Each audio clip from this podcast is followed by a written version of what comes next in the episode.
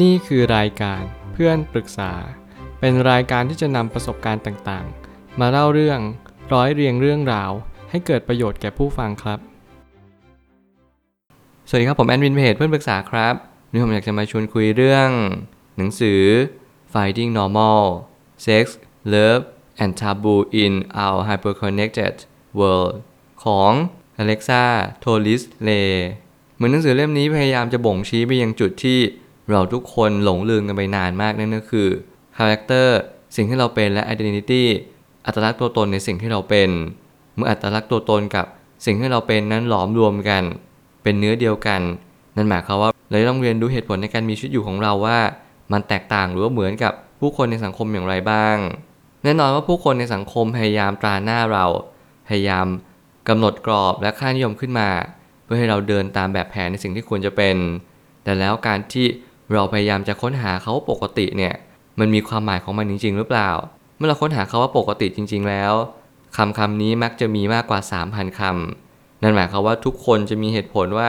ฉันเป็นปกติ คนนั้นก็เป็นปกติ คนนึงก็เป็นปกติแต่ไปหมดเลย เราจึงไม่มีทางรู้เลยว่า เขาเป็นปกติจริง ๆ มันคืออะไร เรารู้ได้แค่เพียง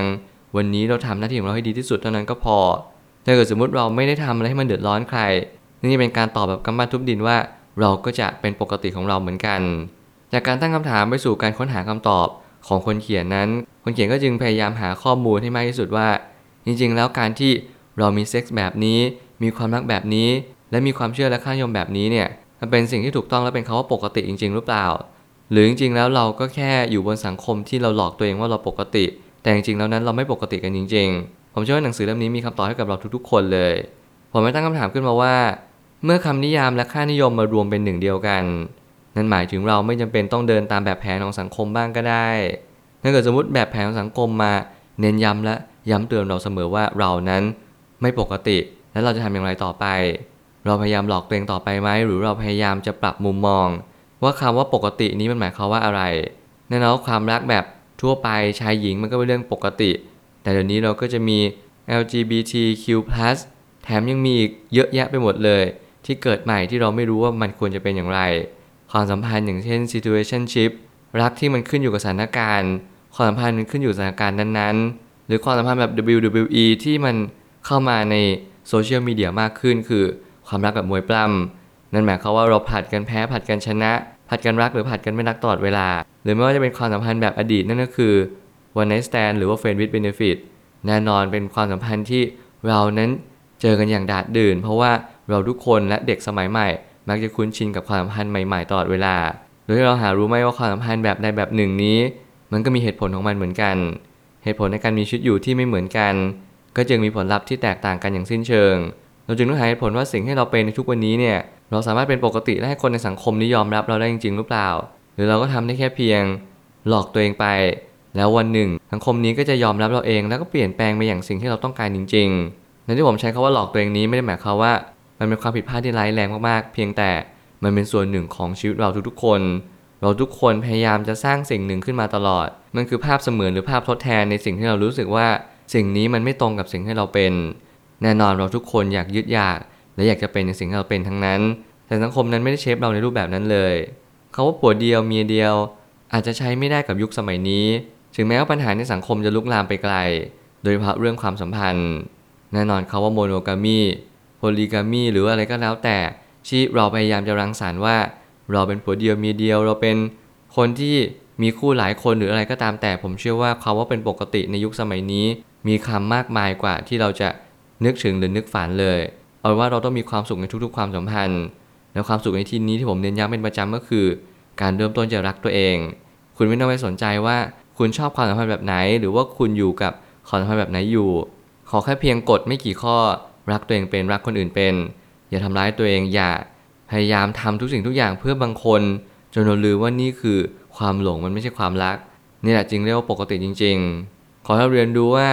ถึงแม้ว่าคุณจะมีความวุ่นวายหรือว่ามีความสงบ อาจจะไม่เท่ากับคุณมีความสุขกับสิ่งใดกันแน่ เมื่อคุณมีความสุขกับสิ่งนั้น สิ่งนั้นแหละคือคำตอบที่ดีที่สุด และเราไขว่คว้าหาคำตอบแบบนั้นดีกว่า แล้วการหาแฟนในยุคสมัยนี้ คือการใช้แอปพลิเคชันหาคู่ แล้วมันจะทำให้เพิ่มอัตราความสำเร็จมากขึ้นไหม หรือเป็นแค่เพียงการหาความสัมพันธ์ที่ไม่ยั่งยืน เมื่อความสัมพันธ์ที่ไม่ยั่งยืนมาบ่งชี้ว่า เรากำลังอยู่ บนพื้นฐานที่ไม่มั่นคงและคลอนแคลนอย่างยิ่ง เราจึงต้องหาตัวเองให้มากขึ้นและโฟกัสให้เป็น แน่นอน การให้เราเจอผู้คนในสังคม ผู้คนในสังคมส่วนใหญ่ที่มาหาคู่ในแอปพลิเคชัน เขายอมรู้อยู่แก่ใจว่าเขากำลังเจอกับอะไร บางคนอาจจะไม่รู้และบางคนอาจจะรู้ตอนหลังมากขึ้น รืออะไรก็ตามแต่ที่มันจะเกิดขึ้นมา แต่ผมอยากจะเน้นย้ำว่าทุกอย่างมีเหตุผลของมันอยู่ทำให้แอปพลิเคชันหาคู่ถึงเกิดขึ้นมาเยอะเพราะยุคสมัยนี้ไม่ได้พบปะใคร การเจอหน้าผู้คนเป็นเรื่องที่ยากเหลือเกิน คนเป็น introvert มากขึ้น ส่วนคนที่เป็น extrovert ก็คือ extrovert ไปเลย ไม่ชอบเล่นชอบสังสรรค์ ชอบออกจากบ้านโดยที่อยู่บ้านไม่เป็นเลย นี่ยังเป็นเหตุผลที่เรามีความแตกต่าง และมีความเหลื่อมล้ำอย่างยิ่ง ความเป็นปกตินี้ก็จึง ถูกทางออกไปเป็นแก็บกว้างๆ ที่เราไม่สามารถที่จะเชื่อมกันได้เท่าไหร่เลย นั่นคือหน้าที่ของเราที่เราต้องประเมินตัวเอง รับรู้ในสถานการณ์ตรงหน้าว่า เราทำอย่างไรได้บ้างกับสังคมในยุคนี้ และเราเป็นใคร character แบบนี้ควรจะเจอคนแบบไหน นี่คือสิ่งที่เราต้องตั้งคำถามนั้นกลับมาที่ตัวเองให้เยอะที่สุดเลย การเปลี่ยนแปลงเริ่มเกิดขึ้น เราก็เพียงแค่ต้องน้อมรับ การเปลี่ยนแปลงครั้งนี้ หากเราไม่มีรูปแบบเหมือนสมัยก่อน ก็ไม่ได้แปลว่าเราผิดปกติอะไร นี่เป็นสิ่งที่เราต้องเน้นย้ำตัวเองให้เยอะๆว่าเราอาจจะไม่ผิดปกติอะไรเลย เพียงแต่แค่เรามีความคิดที่เปลี่ยนแปลงไปตามยุคสมัย ยุคสมัยนี้ไม่เหมือนรุ่นพ่อรุ่นแม่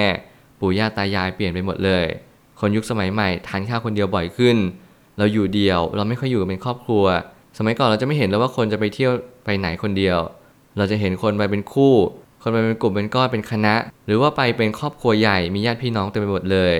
แต่ยุคสมัยนี้เปลี่ยนแปลงไปอย่างสิ้นเชิง เรามีลูกกันน้อยลง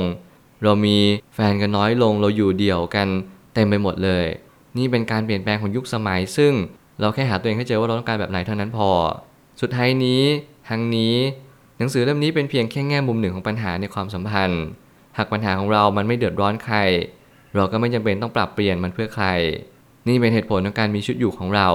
ซึ่งแน่นอนหนังสือเล่มนี้พยายามให้เราค้นหาว่า อะไรคือคำว่าปกติกันแน่สำหรับผมแล้วผมเชื่อว่าคาว่าปกติคือสิ่งที่เราอยู่อย่างปกติ เราจะมีสติในชีวิตประจำวัน อาจจะมีศีลในชีวิตประจำวัน แน่นอนขอให้เราเป็นอะไรก็ตาม อย่าทุศีลอย่าให้เราศีลขาดหรือศีลด่างพร้อยได้ลืมเด็ดขาดฝึกสติในชีวิตประจำวันในทุกๆวัน